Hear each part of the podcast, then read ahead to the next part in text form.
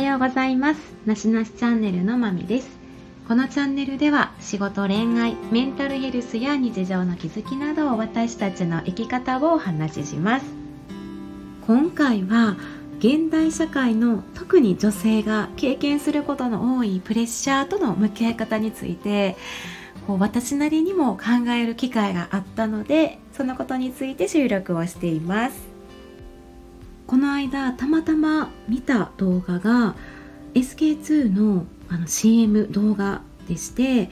動画の内容っていうのがこの現代社会の女性が直面しているいろんなプレッシャーに立ち向かうっていうねことをテーマにしてこう制作されたものを発信した動画なんですけども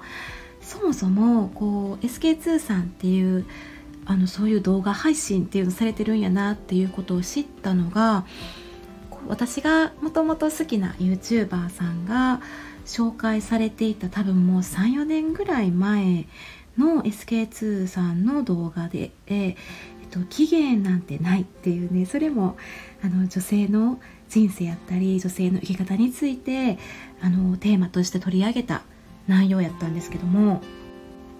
その動画ではこう中国日本韓国っていうアジアのね女性が出てきてこの夢とか目標を追う3人の女性が年齢に対する不安とかプレッシャーを乗り越えてこう自分の意思で年齢に縛られることなく輝く自分らしく輝く人生を選択するっていうストーリーでした。これもね結構すごく私も感動というか感銘を受けた動画でしたね。でこの5月から新しいアニメーション作品 VS シリーズっていうのが公開されたみたいで本当にたまたまこの間私知ったんですけどもアニメーションと実写を融合させた内容をやって世界のトップアスリートが出てきています。でえっとね例えば体操選手とか競泳選手とか卓球とかバドミントンあとえっとねバレー女子バレーのね火の鳥日本とかねその選手たちも6組出てきているみたいでそんな女性としてのね行動とか振る舞いとか外見とかねあとはこう完璧を求める社会のそういう期待とかね自分のとの気持ちの間での葛藤とか本当にいろんなプレッシャーに立ち向かって立ち向かいながらも自分の手で運命を切り開いていくっていうそういう意味を見いだしていくっていう姿をが書かれている内容ですごく映像もね音楽も綺麗というかすごいメッセージ性が本当にあのー、感銘を受けて面白いなって思いました。このテーマの中では SNS 上での誹謗中傷とかのこういうアンチとか周囲からの圧力とか自分に対しての疑いとかね自分不信やったりそういうプレッシャーあと外見とかねそういう偏見とか周りからの決めつけとかいうそういうルックスとかあとここれが美しいということ、うん、美しさとかそういうルールっていうこととかあとは周りとか周囲人から決めつけられたリミットとはこう完璧さを追求するがゆえに立ちはだかる困難みたいなそういうものをもう本当にロボットみたいなマシンみたいな感じで描かれてたりしてこういうテーマを取り上げていますね。で私がもうどれもねどのテーマもどのトップアスリートの方も本当に素敵なんですけど例えば日本人の方で言うと,、えーと、卓球選手の石川佳純さんとかバドミントン元あのバドミントンペアの高橋彩香さんとか松友美咲さんっていう高松ペアさんとかのその動画が結構感動でちょっとうるっとしたりしました。個人的な体験で言うと20代後半になると親から子供が見たいとか孫の顔が見たいとか言われたりまあ30代とか過ぎてくるともう結婚もねしてない状態になると例えば年配の方もっとこう上の方からとかだったらまだいい人おらへんの？とかまあ早く結婚して早く子供を産んでお母さんになってね家庭もう仕事もね頑張ってして家庭持ってそれで一人前だからねっていう言葉をねもらったりしました。で数十年前の女性の立ち位置を考えると多分年齢でね本当にそういう価値みたいなものとかね社会からのそういう当てはめ方をされてたんだなってそういう時代を生きてきたからこそそういう出るんだな多分ね悪気はないと思うんですけれどもね。もう時代も違う感覚も違うしね。その時代の女性の生き方価値観考え方と今の時代のね女性の生き方価値観考え方ってもう違います。もう今は女性の生き方だけでなくもうあらゆる仕事やったり社会のシステムもそうですしいろんなもテクノロジーとかももう既存のね今までの価値観っていうのはもう崩壊していると思いますしもっと新しい価値観の台頭っていうのが行われていると思うのでこう SK2 の動画を見ててもちょっと感じたのはやっぱアジアっていう文化ではやっぱ女性の若さとか見た目とかね。なんか女性らしさっていうのは、まあ、枠とかがあるなってうん思いますね。なんか欧米とかねあの他の国ほどもっといろんなあらゆる生き方の多様性がもう受け入れの受け皿も大きいなって思いますしまあ、仕事とか結婚出産やったりいろんなステージは年齢関係ないってことをうんやっぱりこの国だからこそちょっと直面している問題もあるなって思うのでこう親やったり身近な人から言われるプレッシャーも周囲すごく狭い世界なんだなって思うとあのその例えば一個人に言われたことがこの世の全てではないんだなって思うとうんそこで一つ落ち込んでしまったりねその時間がまたもったいないなとかそれをあなたのその言ったね言われたあなたの言葉に時間を費やしている、うん、そんな暇は私にはないって思うと、うん、なんか本当に捉え方次第考え方次第でいくらでも現実って変えられるなって思いました。ただ完璧な心の人間っていないなと思ってもういつっても前向きでもうポジティブでもう完璧な心の持ち主ってそんな人はね多分いないんじゃないかなって思いますしやっぱり SNS のうんいろんな自分に対する評価って絶対に気にしてしまうものですよね。で私なりに思うことなんですけども、まあ、SNS 上でもそうですしリアルな関係でもそうですしついつい人に何かを言ってしまう例えばこうした方がいいよとかこうするべきだよとかなんでこうしないのとかなんかこうだよねとかちょっと上からうん。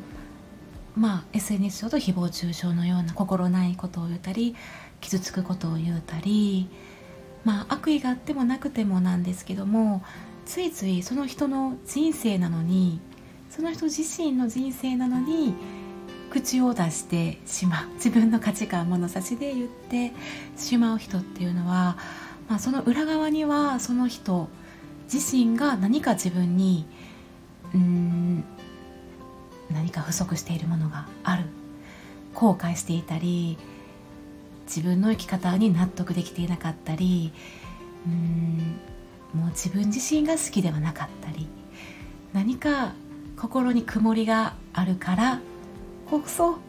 やっぱそういうところを認めたくない。劣等感を味わいたくないっていうね。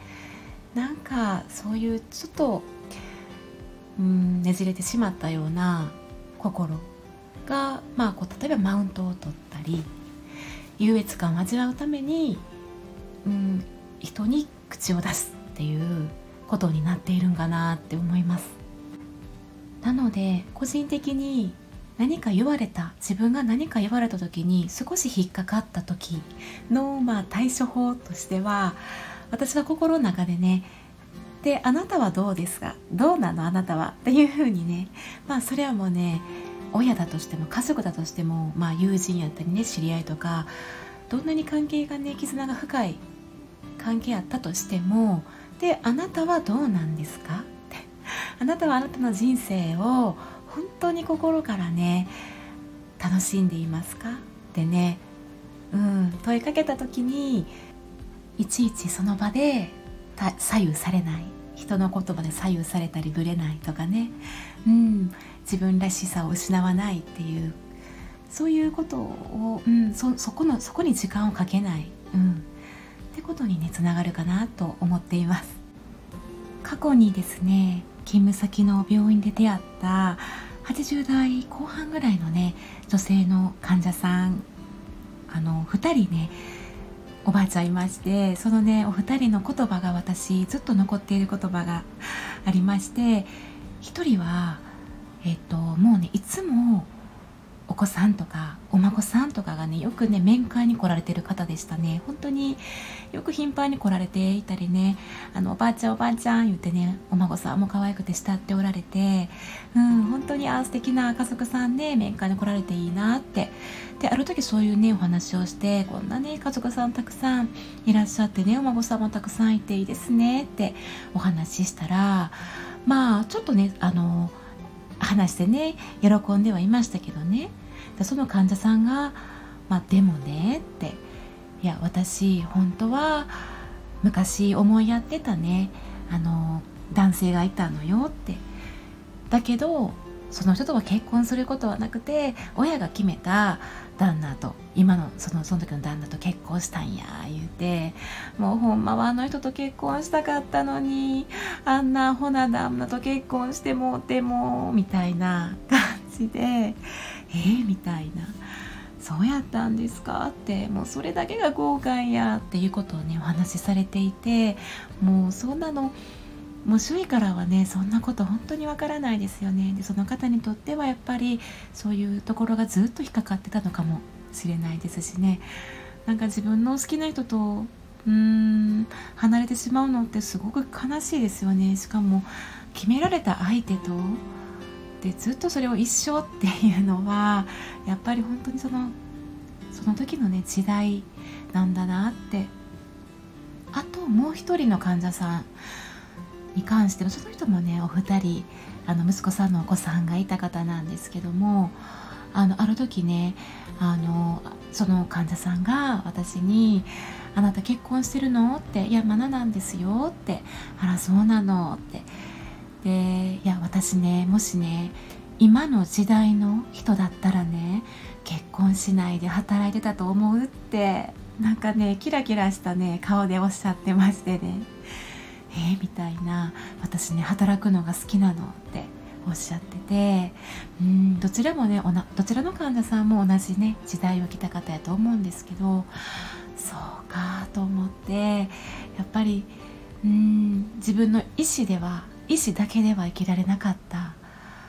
そううんあその時って結婚されてない女性もいたんですか？って聞いたらやっぱそういう方は少なかったよねって、うん、みんな何かしらあのお見合いやったり決められた20代若す20代とかねの若い年頃にみんな子供産んでたねってお話をしててそうですかって。でねいや同じ時代やったら一緒に仕事をしてたかもしれませんねとか言ってねうふふなんてね2人で笑いやってました。なんかそんなね本音というかあこんなことを考えてらっしゃるんだなって思ってすごく私なぜかね嬉しくなりました。はい。という感じでやっぱり自分のことはもう自分が一番よく知っていますよね。うん。こう周りからのプレッシャーとかね心ない言葉って